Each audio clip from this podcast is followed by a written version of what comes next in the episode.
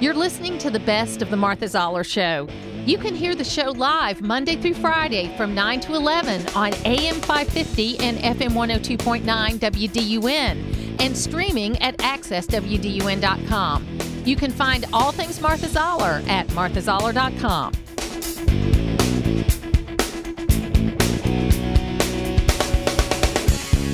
Joining me right now is Gerry Baker. He's editor at large of the Wall Street Journal. He has a weekly column for the editorial page called Free Expression. He also has a podcast called Free Expression. If you haven't listened to it, you should. And he has a new book out called American Breakdown about American institutions. Um, Gerard Baker, thank you so much for being with me today. Martha, thank you very much for having me. So, um, big weekend, right? We got this, we averted this shutdown, which uh, was a big bipartisan vote, which usually we would celebrate that. But in today's world, we now have uh, Matt Gaetz, who criticized the speaker for. Um, uh, communicate, you know, for for negotiating with Democrats to get that big vote, uh, and he's going to negotiate with Democrats to try to get rid of Kevin McCarthy. Right. yeah, not ex- uh, not exactly uh, not not exactly progress, is it, towards uh, towards the kind of uh, long term stability that the government was. We have a 45 day, you know, continuing resolution. We'll keep the government open just for that period. Meantime, the Republican Party, with its very very narrow majority, is uh, is going to go through uh, if Matt Gaetz gets his way is going to go through a kind of a, an exercise in sort of uh, political suicide. So um, yeah, it's um, it's it's one of the reasons think, uh, sorry to you know just bring the subject to my book. Well, I'm happy to talk about anything, but it's one of the reasons Americans don't really trust their political leaders right now. I mean, we have this, no. um, look, you know, we have this. This is this is this is what we have. We have, you know. And by the way, I must say on this particular thing, you know, on Friday, uh, the House could have passed a, a re- could have passed a continuing resolution that would have been actually very conservative in terms, very much in terms of the values and principles that the Freedom Caucus stand for, would have cut government spending, would have secured the border, would have made some long-term plans about how to deal with the fiscal crisis that we have, and yet they rejected that and sided with Democrats in rejecting that, uh, and now they object to the fact that any kind of any measure is passed. It is a um, it's a it's a strange situation.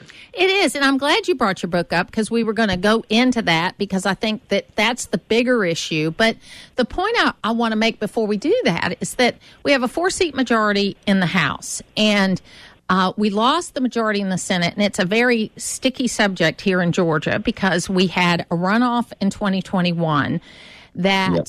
Uh, 420,000 Republicans did not go back out and vote that voted in the general election uh, roughly 420,000 because they were told by the former president uh, in rallies that he had, one in Dalton and one in Valdosta, Georgia, you can go out and vote, but your vote may not count. And yeah. as a result of that, uh, in my view, we lost the majority of the Senate, which would have been tight also. So now the Democrats have a one seat majority. We could have had a one seat majority. And we've got to negotiate if all we have is 50 50 government hundred percent. I, mean, I couldn't agree with you more. In fact, I, uh, you've, you've, anticipated the column I've written. I, I, as you very kindly said, I wrote a column which appears in the Wall Street Journal on Tuesdays. Uh, goes up online on Monday Monday afternoon. So actually, I've, I've written it, finished writing it this morning making this making very much the same the same point, Martha. That, that, that the pro- here's the problem we have: we have people, uh, you know, whether you whether it's Matt Gaetz, I don't know why we spend so much time worrying about someone like Matt Gaetz, but whether it's people like Matt Gaetz, these sort of, you know, and uh, extreme MAGA Republicans, I don't like that term either, but but they here they are, they are, you know, they what they seem to be interested, they don't seem to be interested in doing, in getting in, in getting the best possible legislation passed, in getting the best.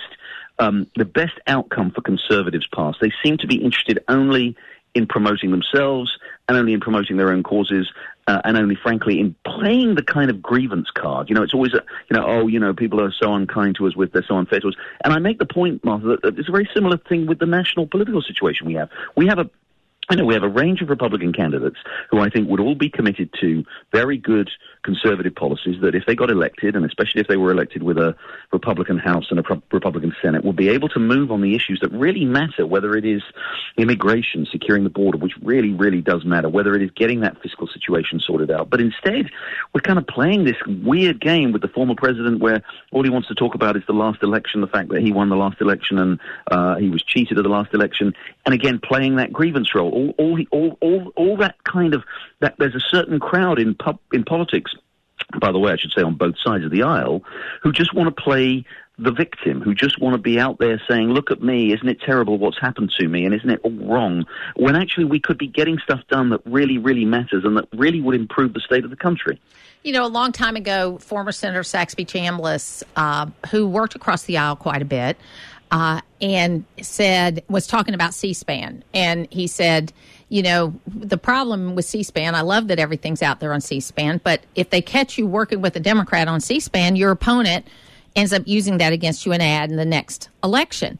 And yeah. uh, we see that on steroids with what's happened with social media and 24 hour news and all of the other things. So it highlights the kind of fringes of the party, which look, I'm about as conservative as you get.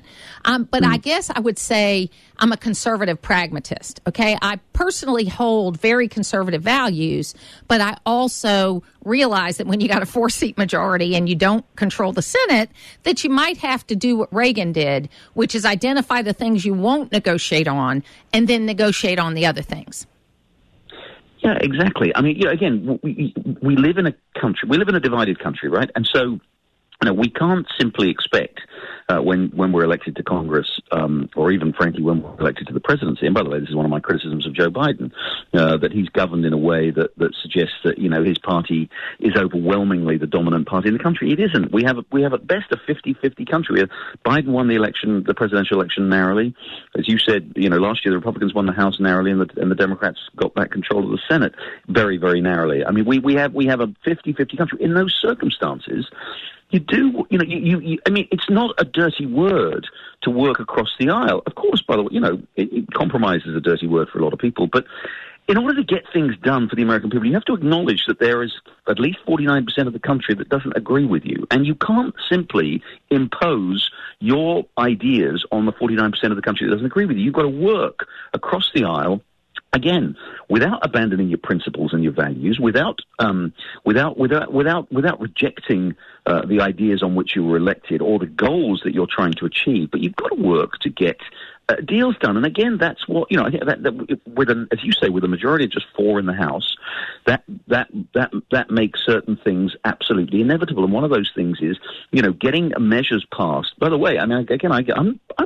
I was very skeptical about Kevin McCarthy when he was elected Speaker. I've, I've followed his career quite closely over the last 10, 15 years, and I've not been hugely impressed with him. But I've got to say, he's really stepped up to the plate in the last year. I mean, he got the he got a terrific deal done uh, on the debt ceiling, and he came up again with a plan that would have held the could could easily have held the Republican caucus together. Now that probably wouldn't have passed in the Senate, obviously, because the Senate has a Democratic majority, but it would at least have laid out a basis for conservative governance, which is what conservatives surely want to achieve, rather than ending up basically with you know having to pass a continuing resolution on the back of you know with the support of you know all but one Democrats in the House and pretty well all the Democrats in the Senate. So you know the the, the weird irony is that the, what people like Matt Gaetz are doing is in the pursuit of supposedly purist MAGA governance, they are actually handing over victory to to to Democrats who are actually in a minority in the House of Representatives.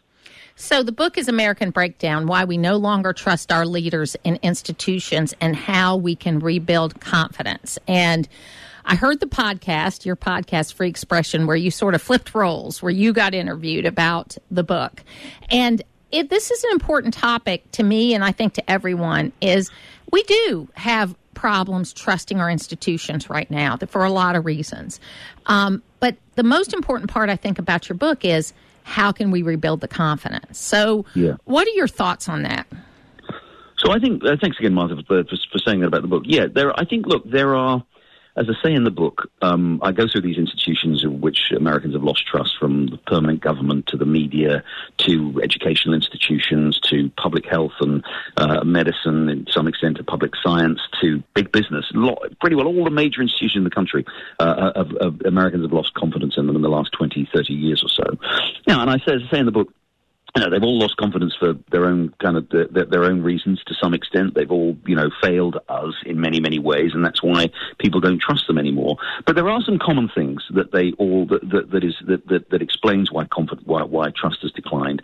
And I go and I talk about them in the book, and I just say uh, two and, and the two or three key things I think are these, and this is how we can, you know, we need to start repairing confidence. The first is uh, Martha, and again, this you know, from a conservative, this this this, this sometimes makes people um, you know question, uh, you know, makes people sit up and think, is this really a very conservative thing to say? But I think it is. It's inequality. We've seen a massive growth in inequality in this country, and a sense where a lot of Americans that the system is rigged and the system is unfair. That, that's all you know. As you can tell from my accent, I'm an immigrant to this country. I've lived here for nearly 30 years. I came here from the United Kingdom. I love this country. I think it's a, I think it's the greatest country in the world. And one of the reasons I came here, and many people can't come here, and one of what has animated so many Americans for so long is this sense that you can achieve things. You can, you know, it doesn't matter where you come from. This is a land of opportunity. That sense of opportunity is diminishing rapidly in this country, Martha, as more and more people get richer and richer and secure their own futures uh, at the expense of everybody else. So inequality is a huge problem, and we have to tackle that. We have to tackle that. And there's all kinds of ways in which we can do that. The second problem is, of course, partisanship. We just talked about this here in the context of what's going on in Congress right now. We've become very, very polarized, and we have to make some changes that will that will that will actually make people force people to come together as a, as a you know in the in the national interest to achieve things, and then I think more there will be more trust. Third thing, but I think this is the most important, and this is what I spend most time talking about in the book. These institutions, uh, Martha, have been seized, essentially been captured in the last 25, 30 years by a kind of a progressive elite, um, you know, expensively educated. They all go to the same sort of um, the, the, the, Ivy League and the top top colleges in the country. They all think exactly the same way. They all think increasingly in. They, have all subscribed uh, or been indoctrinated, if you like, in um, these extremely um, left wing, um, anti American, frankly, kind of ideas and tropes that the country is terrible. They have the same ideas on whether it's on climate change or on gender or on, um, you know, border, a borderless world. They believe in a kind of a new creed, a new credo uh, of sort of progressive ideology. That and they, well, these people are the people who now run, who are, who are overrepresented. They run the permanent government. They run big businesses. They run the media. They run our educational institutions. And I think we've got to find ways ways, and again, I talk a little bit about this in the book, we've got to find ways to take these institutions back and to, you know, I think it begins in politics, and I think in some respects, again, although I'm not, I'm critical of Donald Trump and many things he did, I think his election in 2016 was the start of a kind of a fight back by American people to take their country back. But I think it's got to go further. We're seeing it with the Supreme Court. I think we're already going to get, you know, we, we've got a Supreme Court now that I think will that will that will uh, take the, take many of these uh, that take many important decisions that will help the country to go back to the values and uh, and, and principles that made it great. So I think the process is underway, and we it's partly political, it's partly cultural, but we've just got to we've just got to um, we've got to we've got to keep pushing because it's that more than anything. It's the fact that these institutions have been taken over by these progressive, so-called progressive left-wing elites with their radical ideas uh, about America. Uh, that that's that's the primary reason people don't trust these institutions, and that's what's got to change. Well, you know, the best example of what you're talking about is really in the Biden administration, where they have these people that are heading up these departments and they're going on news organizations and i'm sure they do interviews with the wall street journal and they do all this kind of stuff where they're telling americans that what you're feeling about about paying $7000 more a year for the same stuff isn't real you just don't understand mm. that what we've done for you is so good that your yeah. life is really better. You just don't really see it. it's yeah, just yeah, that is the perfect example of what you're talking about. Yeah, exactly. Who are you going to believe? Like, you know, me or your lying eyes is, is, is the old line, right? That's what, yeah, that's what they say. Or, or the border. Again, I keep coming back to the border. The border to me is a, is, is not only a practical, you know, daily problem that is making uh, uh, life worse for a lot of Americans, but it is a, it is a symbol too of this, of this ideology, which basically says, we don't even have the right really to stop people coming to this country. That somehow we have an obligation to let anybody who wants to come to this country. We have an obligation to let them in. That's what's behind the border policy. It's not incompetence by the Biden administration, although there's plenty of that. It's a deliberate choice that actually these again you talk to these people, they don't really see. You know, they say, well, look, these people are living in poverty, and we have global obligations, and there's nothing special about you know American exceptionalism. America's not an exceptional country, so you know let them all come.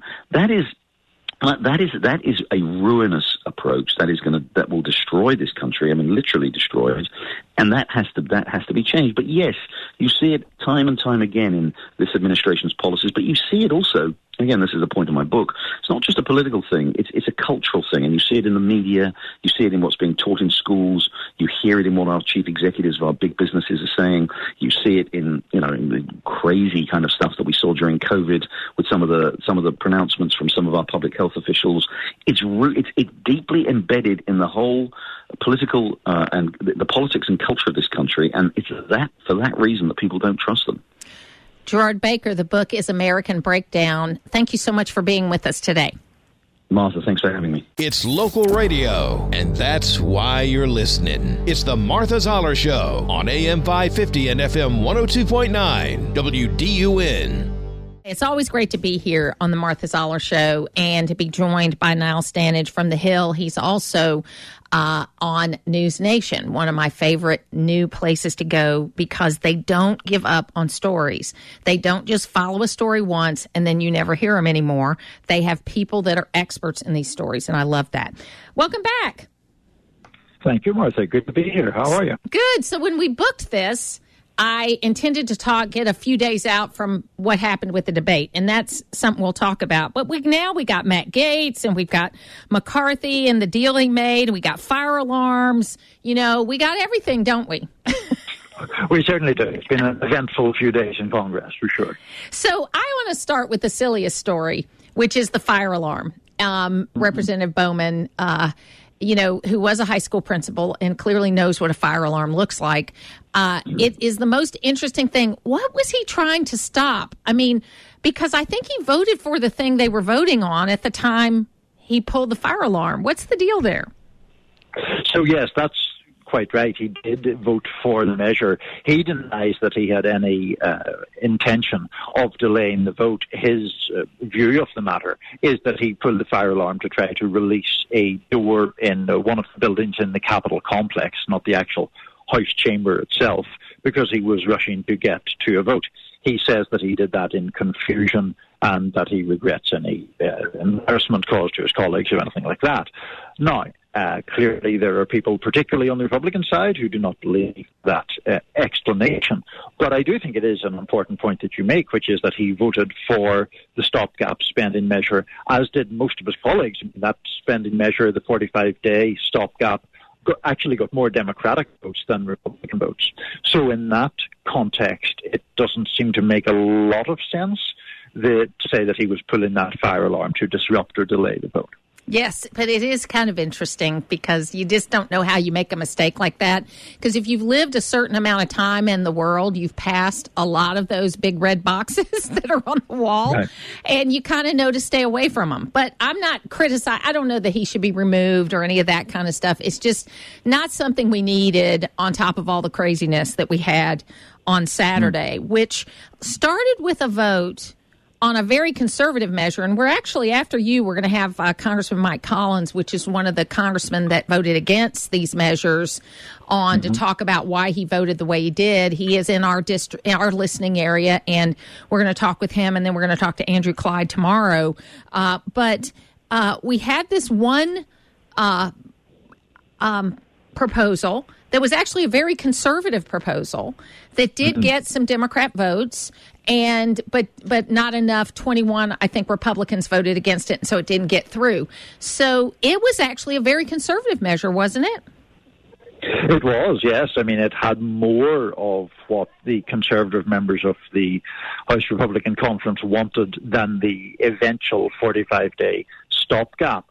The stopgap in essence, compromised on uh, two pivotal points spending cuts, which uh, Conservative Republicans wanted, and increased uh, money for border security, which they also wanted. Those are not in the stopgap.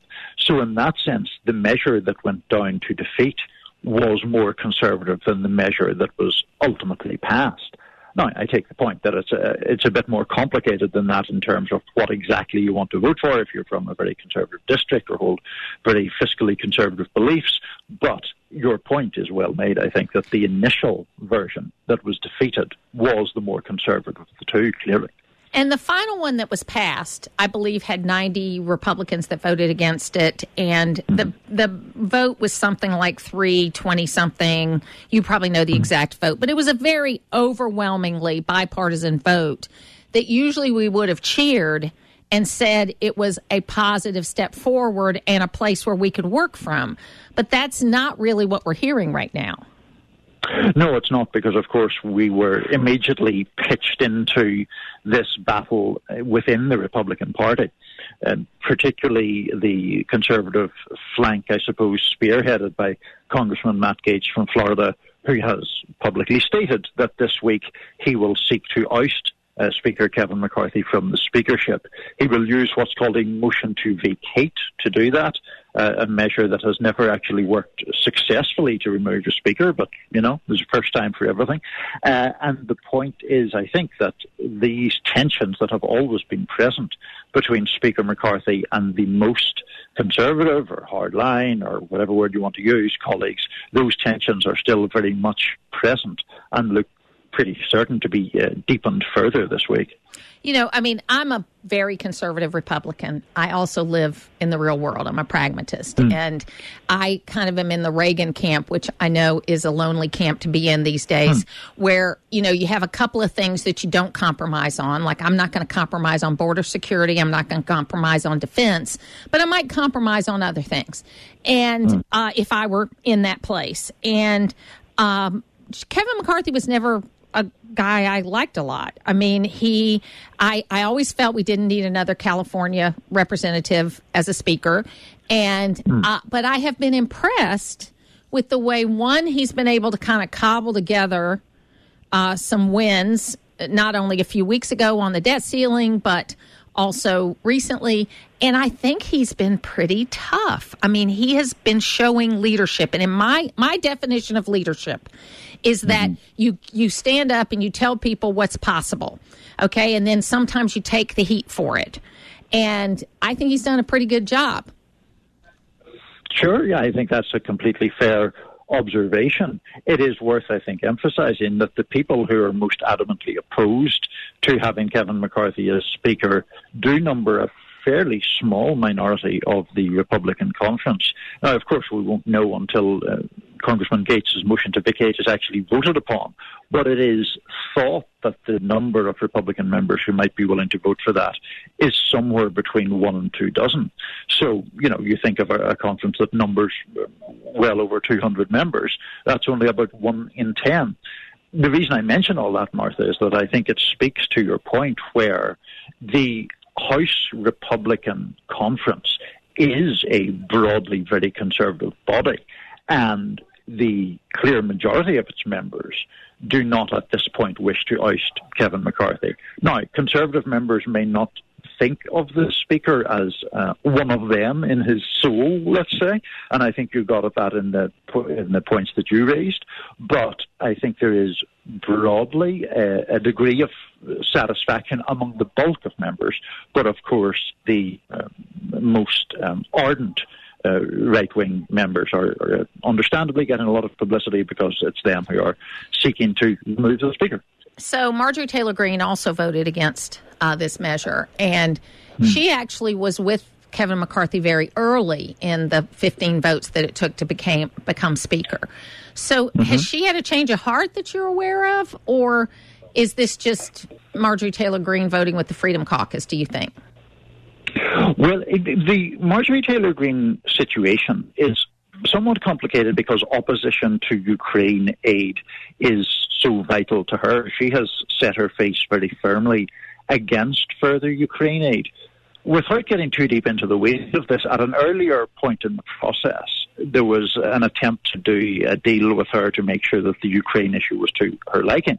Now, in the stopgap measure, as you and your listeners will know, is a way Uh, and Marjorie Taylor Greene, having been seen very much as a firebrand when she first entered uh, Congress, has become closer to Kevin McCarthy, politically speaking, over time. But she is still adamant on this Ukraine topic. So it's a it's a curious position that the Congresswoman's in, and, and, and she would be, of course, the best person to ask about it, but it, it does seem complicated exactly what she's willing to vote for and what she's not. And you know, I have a very dear friend of mine, Jim Lechner, who's a retired colonel from uh, the United States Army. He's his first big operation was Somalia way back when, and he's been in every hot spot in you know American military, both on the Delta Force side, Special Forces, all that kind of stuff throughout his whole career. He's been retired for a number of years, and since then he's been. Uh, you know, involved in special operations as a civilian, uh, hired by groups of people, whatever. So he came on recently because he's been just now back from being about 18 months in Ukraine. Uh, and, you know, he was able to give a lot of great insight about how our aid is actually being used and explaining a lot of that. And I think, as with anything, I, I support helping Ukraine because we have to keep Russia where Russia is. And, you know, I just I just feel it's very important that we help. I do understand though those that say we need to have some accountability because whether you're talking about Ukraine, the border, or any other thing within the federal budget, there's not enough accountability. COVID spending. I mean, you know, just start the list, okay, of things that we throw money at and then we don't actually have accountability on. And we've got to figure out how to do that now because you know, we're getting to the point where, you know, the president likes to go around saying he's cut the deficit by $1.7 trillion, which may have been true in the first year, but he's going to have a $2 trillion deficit this year. And so, you know, we've got to have accountability, and I don't know how to get there again. Sure. I mean, again, a very valid point. I think any taxpayer worries about wasteful spending or about where their money goes. And obviously, the sums going into Ukraine are so vast that those concerns are particularly acute there. Uh, the most recent request from the Biden administration was for an additional 24 billion in funds for Ukraine. Now, I do think it's important, and this isn't just to play uh, devil's advocate, but I, I do think that sometimes there there are people who use the accountability argument when in actual fact they're opposed to right. aid to Ukraine right. and they just don't want to say it. Um, and so, you know, that's part of this debate too. But certainly I think these, you know, massive amounts of money sloshing around of course, uh, create concerns about accountability yeah, and making rep- sure that the money reminds me of right. the reminds me of the pallets of cash that Paul Bremer had in Iraq. So you know, right. it's it's all out there. And you know, former Senator Johnny Isakson, who passed away last year, had a a bill perennially uh, biennial budget bill don't laugh out loud because we can't even do a one year budget but the idea mm-hmm. behind it was you pass a two year budget and in the off years you do oversight it's kind of like what texas does it's what other states do um, you know i just want to get back to where we're talking about ideas like that that we're not just navigating from one frying pan to the next one uh, mm-hmm. and that we're actually getting real work done. And you know what? I'm a cockeyed optimist, Niall. I know we're going to get there. I hope so. I Absolutely. Hope so. Thank you for being with us today. Appreciate it very much. Niall Stanage from the Hill. Appreciate you being with us. Always a pleasure, Martha. Have a good day. Putting the talk in news talk. It's the Martha Zoller Show on AM 550 and FM 102.9 WDUN. Mike Collins is here with me right now. Mike Collins is one of my favorite people in Congress because we have the kind of relationship where we can talk about things. We might not agree about things, but we get a lot accomplished every time we get together. Congressman Collins, thank you for being with me today. Hey, good morning, Martha. I appreciate you having me on. Appreciate what you just said too. You know, we could never repay our debt to our veterans. There, there's just no way. No, what they do for us. So. Absolutely, absolutely. you know, my father was a POW in World War II, and you know, we didn't call it PTSD back then, but he and he functioned. He worked. He took care of us. He was a great father but he had a lot of hard times as a result of what he saw and what he went through. And it stayed with him throughout yeah. his whole life. And we need to be aware of those that didn't come home, but also embrace those that did come home. So and, and, you know, Martha, that's that's the actually the first appropriation bill that we passed back in July was Milcon and VA. Yes. That uh, fully funded the VA, fully funded all of their their hospitalization, their health plans, everything. Uh, so that was one uh, one area that we definitely would not think of touching up here. Absolutely. So let's talk a little bit about what happened this weekend, but more importantly, what's going to happen next. So there was a stopgap measure on the floor on Friday that that's right. The way it's being presented is that it had some cuts in it. It had border money, it had Ukraine money, and it was the more conservative of the two that were put out there. I'd like to know your thoughts on it. Well, let's let me. When I ran, I ran saying that I was going to run this place like a business up here, and and that's the way I've looked at everything, including this. Now that bill, you you have to you have to realize we had three options. We had that bill on the floor, and then we had shut down the government, or either we had we had a number of actually a, a enough Republicans up here in our conference that were willing to sign a, a discharge petition because all 212 Democrats had already signed one, and that was going to get you a clean CR. And the reason that they told us that in conference was they said government shutdown is off the table. We will not allow that to happen. If push comes to shove, we'll march over there and we will sign that. And they're in Biden districts. But so you can take that off the table. Now, what do you look at? You look at what is the, the most conservative thing that we can do for a, a short term funding of the government. And that's what we had on the table on Friday. It funded the government at 92%. It was an 8% cut. It was actually, Martha, it was more of a cut than what the appropriation bills that we're voting on. The appropriate bills that we're voting on are like 1.58, and this was at 1471. And it also was going to force a vote on HR 2, which is to secure that border down there by finishing that wall, in, in which you won't, you wouldn't be able to get that passed unless you attached it to something like this. And the third thing it did was set up a debt commission to deal with the other side of the uh, of the equation, the mandatory spending. So that was the, what was on the table, and I and I voted for that, and it didn't pass. We had a number of Republicans that that didn't vote for it for various reasons. Twenty-one, so, right? Twenty-one I, I Republicans. Right. Yep. That's right. And some of them moved their vote at the end when they saw it was going down. So then the next day, the the only thing to put on that table was basically a clean CR so that we didn't have the Democrats running the House of Representatives. And of course, they threw some money in there for disaster relief, which we would have had those votes anyway. And we're probably going to have another vote on Ukraine.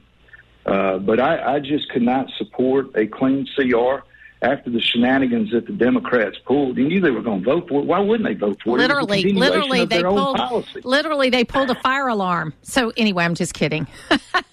no, no, he physically did, and and uh, and he's going to have repercussions because of that. Because if we're going to hold people on January 6th accountable for for holding up the House from doing its job, then that's what that guy was trying to do, and he needs to be held accountable and uh, that that's not right. And of course, they had their magic moment where the the minority uh, leader came out and spoke for I really don't remember how long. We went and had lunch, um, but but that's where you were at, and and I just couldn't support a clean CR. And by the time they got through with all of that, they joined in and and, uh, and voted for it. And, and of course, you know what? I can, I can respect that, Mike. I can respect the thought. I would have voted. I would have voted probably the way you did in on those two measures if I were voting. Now, where are we today? Because we got this Matt Gaetz supposedly motion to vacate. Where does that leave us? Yeah. And then what work do we need to be doing now? Because I know you're a leader, Mark. You, I mean, Mike. You talk about leadership. Where are we? You know, Martha, I have been begging for weeks. I even I've told the speaker, I've told everybody in leadership, I need to see a plan. I, you need to lay it out. We're going. I think you and I discussed this last. We need to see a plan A, B, C, D this week, that next week, and so forth. Well, we got one uh, that actually was presented uh, after that, that failed vote. Uh, so we've got our plans laid out on how we can get these approach bills done and voted on, and uh, and so that part is laid out. Now, as far as the the Matt Gaetz part of this thing, I'll tell you, Martha, I, you know, if I drive up and I've had an accident and I'm coming up to the accident scene. Uh, my first order of business is get that accident cleaned up and get everything packed up and get it back to the to the office and to the shop. Now I worry about what happened and who was responsible later, and they'll pay for that. Somebody was responsible for it. But right now, my focus is on getting these appropriation bills passed and getting them out there before the American people, and then play out what happens next. Because if we get tied up into doing who was responsible now, you're not going to get these appropriation bills done. You, you just won't. So and, and there, will be a time and day. we need to get as close to regular budget order as possible. And I think what I'm hearing you tell me that there's a plan to do that if we will follow it. There is. Okay. There is, and and you you realize uh, that SOPs, uh, SFOPs, uh, foreign ops, that approach bill has not been passed. The House of Representatives, hasn't been passed in the House in uh, 17, 18 years. We haven't passed all the, the, the approach bills uh, in years. And so, yes, and regular order is working.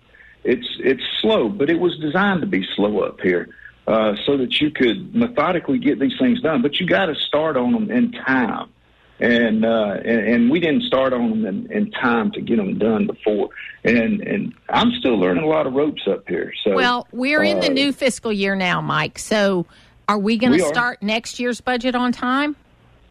You know, that's what I looked at. I was asking some members over the over the past week, what do we do? How do you know? And they keep going back to the 1974 Budget Act, and and that lays it out when you need to have them done. So we need to have our our approach bills done by May, which probably means we need to start working on them budgeted in January, February, as soon as the president puts his out, and uh, and start working our approach bills right then.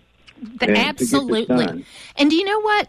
That's what's going to bring us back together again. Look, I realize there's all different kinds of Republicans. There's all different kinds of Democrats. There's all different people that have different agendas. You mentioned there was a group of congressmen that are in Biden districts, and you understand why they did what they did, right? You understand how they Yeah. look at things. So we've got to get to the point where we we go through this process. You know, uh, uh, Senator Johnny Isakson, who passed away, uh, used to have this bu- bill he put on every year called the biennial budget bill, and it, it was always dead on arrival. But it was a bill that did a two year budget. Don't laugh because you can't even do a one year budget, but a two year budget. And then in the off years, you did oversight. It's kind of like what Texas does. I know we don't have time for that right now. You've got to do regular order on the budget. And I tell you, I'll go and buy you a beer if you're a drinking man, if you get regular order on that budget. But I think it's something people need to look at on how can we bring first budget accountability, but second, oversight. It is, and and you know, uh, I've got I'm holding it in my hands right now. We've got the budget already proposed plan for the next ten years that uh, the budget uh, committee has put out, and to balance the budget over the next ten years. But but I'm like you. If we get to regular order and we start running this place the way it was supposed to be from the bottom up, and which it is, I'm telling you, the regular order is there. Things are flowing through committees, which they should be, and we are passing some good legislation. But uh, we we need to continue, and we need to get on track with our appropriation bills. Once we do that, uh, you won't. All this will be. You won't have these discussions about continuous resolutions. You won't have these discussions about debt ceilings because we're going to go. We, we do our business and we do what y'all send us up to, and we. It, I've always said our job description's real short. We just got to do our jobs. Let me ask you. time. Let me let me ask you a question then, because you're in the more conservative uh, part. I mean, you're in the Freedom Caucus, right? You're you're you're all of that. I think this message, though, isn't this a message where you can have a discussion with Democrats about this and find a, a friendly ear? Or am I crazy? Well, I don't know how. I don't think our politics are ever going to line No, up. no, no. uh, I'm with the talking about the process. But the process, I think they they would agree with you 100 percent that the House is run a whole lot better when the Republicans are in the majority, because it has been a closed it it has been closed order for since Nancy Pelosi took it over. Every time she's had it. So you haven't been allowed to put amendments on the floor or on appropriation bills. The only thing that came to the floor came out of her office, basically. I don't I don't know what they were doing up here. I I, I tell you, I feel bad for them if they had to go through things like that because I'd be pulling my hair out. Well, Mike Collins, I appreciate you very much. First of all, Mike is an expert on logistics and getting p- pla things from one place to another. He's also a small businessman. He's also a guy that isn't afraid to talk about what he believes in, but he also knows how to talk to people who don't agree with him. And I think that that's what you bring the whole package to this, Mike, and I appreciate it very much. Well, I appreciate you saying that. I do. So we we're gonna keep our heads down. We're gonna keep plowing, and uh, we'll get this thing done. Absolutely. Mike Collins, if people want to get in touch with you or need help in your district, how can they do that? Rep Mike Collins, and they can they can find us. Absolutely. Thanks for being with us today. Yes, ma'am. Thank, Thank you. you. Appreciate it. Y'all have a good week. It's where North Georgia comes to talk. It's the Martha Zoller Show on AM 550 and FM 102.9 WDUN. Joining me right now is Congressman Andrew Clyde. Uh, he did vote to, um, he voted no on the measure, which meant he did not want Kevin McCarthy to have to vacate. Although I think you would count Andrew Clyde as one of the more conservative members of Congress and um, had some questions, I think, for the former speaker. And so we wanted to welcome him here today. Thank you, Andrew, for being with me today. I know it was a very long day yesterday. well, good morning, Martha. Thank you uh, for having me on. Yes, it was a very long day, and we've got some long days ahead of us as well. Uh, you know, I'm still here in Washington D.C., and and uh, I think we need to uh, move on, move on quickly, so we can get to the people's business. So I know that there are recessed until I think Tuesday because of the Columbus Day holiday, and then um, also a number of the people from the California delegations are going to the Dianne Feinstein funeral. So um, that clicks off a number of days. What kind of work is going on or can go on while this is happening? Well, uh, the committees can still meet, and you can still have committee business, and that's the majority of what happens here in Congress is committee business, and um, so nothing can go across the, the House floor until we resolve the issue of the speaker, because you have to have a speaker to bring up bills to the floor and to vote on vote on them on the House floor. So that's uh, what is not available right now. But the committee process and the investigations and all that other sort of thing uh, that can still go on uh, as if uh, as if there was a speaker. So yesterday, obviously, you had eight Republicans partner with all the Democrats to oust Kevin McCarthy, and I thought that's kind of what Matt Gaetz was complaining about um, the speaker doing to get the continuing resolution passed that he partnered with Democrats uh, to get it through. It seems a little hypocritical to me.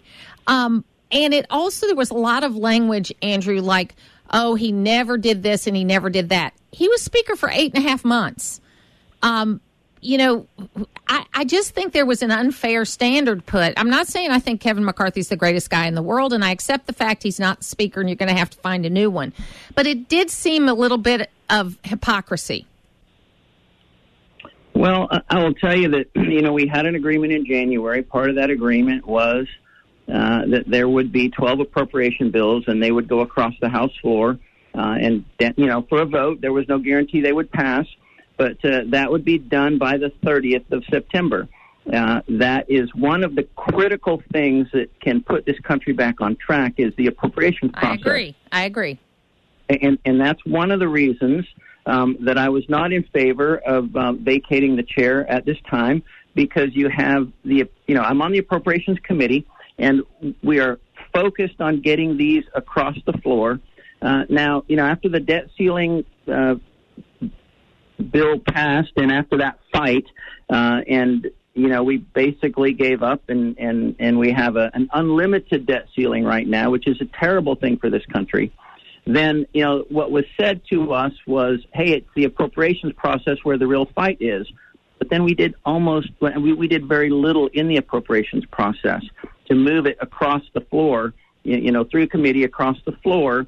So we would have these done by the 30th of September. And that was one of the great frustrations because, you know, what has continued to happen, I think only four times since the 1974 Budget Control Act have we actually passed 12 appropriations. The last time I believe was 1994. Right. So that is a terrible record. And that is a record that we have to uh, end. And, and that was one of the reasons. I mean, typically you get a CR on the 30th of September and it's 45 days. You get a second CR, you get jammed at Christmas, you get another omnibus, just like what happened in 2023, you know, 2022. I mean, Yes. that's what typically has happened. And that we were intending to stop that. That's what the January fight was about. And, and, and when Kevin McCarthy did not deliver on that, then he broke his promises. You know, trust is a series of promises kept.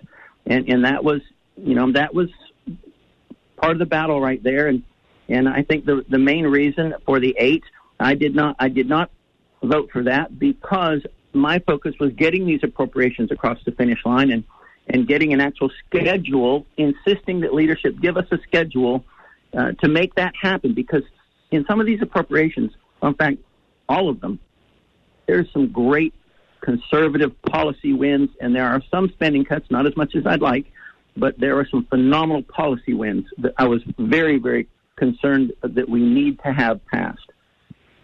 And there was some progress made. I mean, I'm not trying to, you know, they were trying to move these bills through, correct?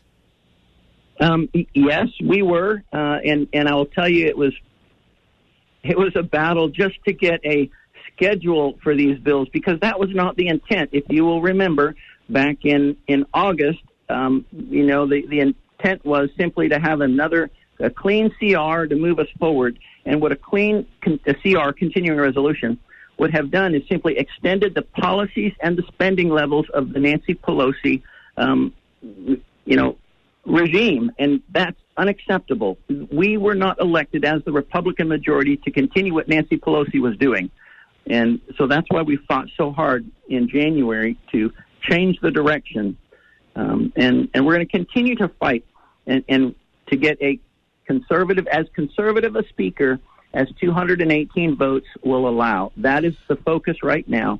You know, well, and there were ni- 19 that didn't vote yesterday. Um, so, you know, there were, and I don't know what the makeup was. There were Democrats and Republicans, I'm assuming. So we've had a number of listeners that have said, you know, one listener said they wanted Jim Jordan, another one said they wanted Byron Donalds. Do you know of names that are on the, the, you know, that are up for consideration at this point? Has anybody come out and said, I'm running for speaker? Well, no one has actually come out and said I'm running for speaker. You know, so I would, I would, I, I could tell you that there are five names that have been floated around. Okay, um, and uh, I've not heard any of them say though that they're willing to run for speaker. You know, one is of course our current leader, Steve Scalise. The second would be Tom Emmer, the current whip. Uh, the third, uh, I think, was uh, Elise Stefanik, our current conference chair.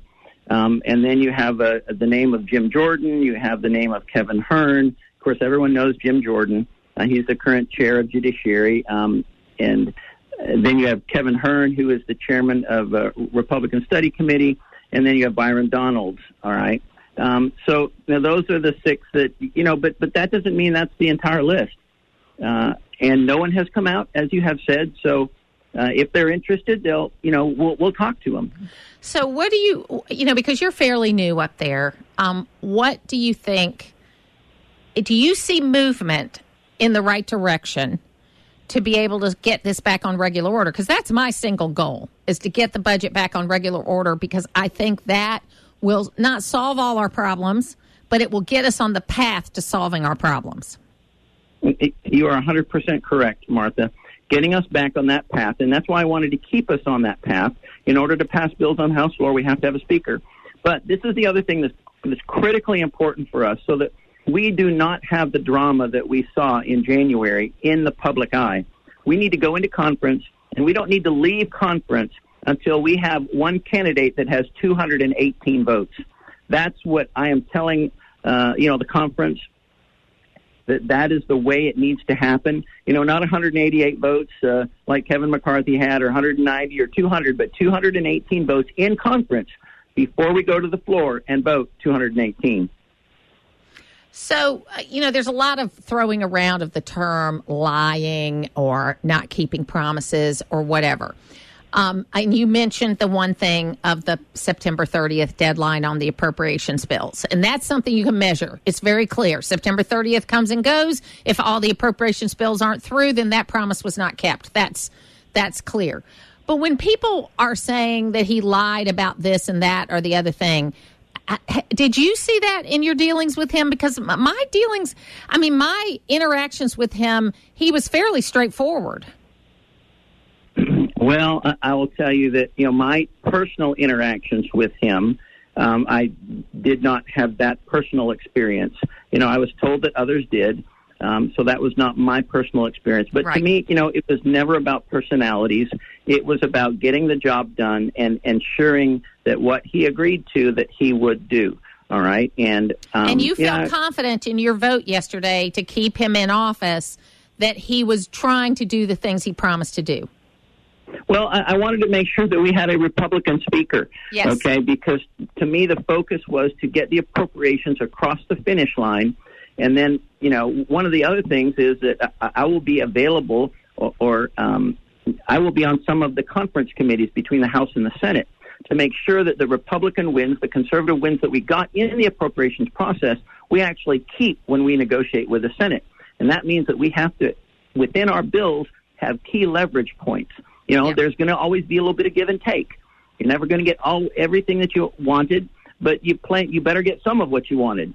Um, and so that's kind of where my focus was to keep us on track with these appropriation bills because you know, regardless of who the speaker is, uh, we can't do it without a speaker. So quickly, you've got about 40% of Gwinnett County in your district now. Has that changed the way you have to act when you get home? I mean, as far as where you go and what you do? Uh, it does not change the way I vote, Martha. Um, you know, I am who I am. I am a, a strong conservative, uh, but it does change where I go when I because you know Gwinnett is part of the district, and so you're going to see me, and it's a new part of the district. So Gwinnett's going to see a, a fair bit of me uh, because I want to get to know the people in my district. Uh, they're the folks that my constituents who I represent, and you know, and who I um, whose issues I try to resolve. To hear the full versions of last week's Martha Zoller shows, go to the podcast page at accesswdun.com and you can follow me on social media at Martha Zoller.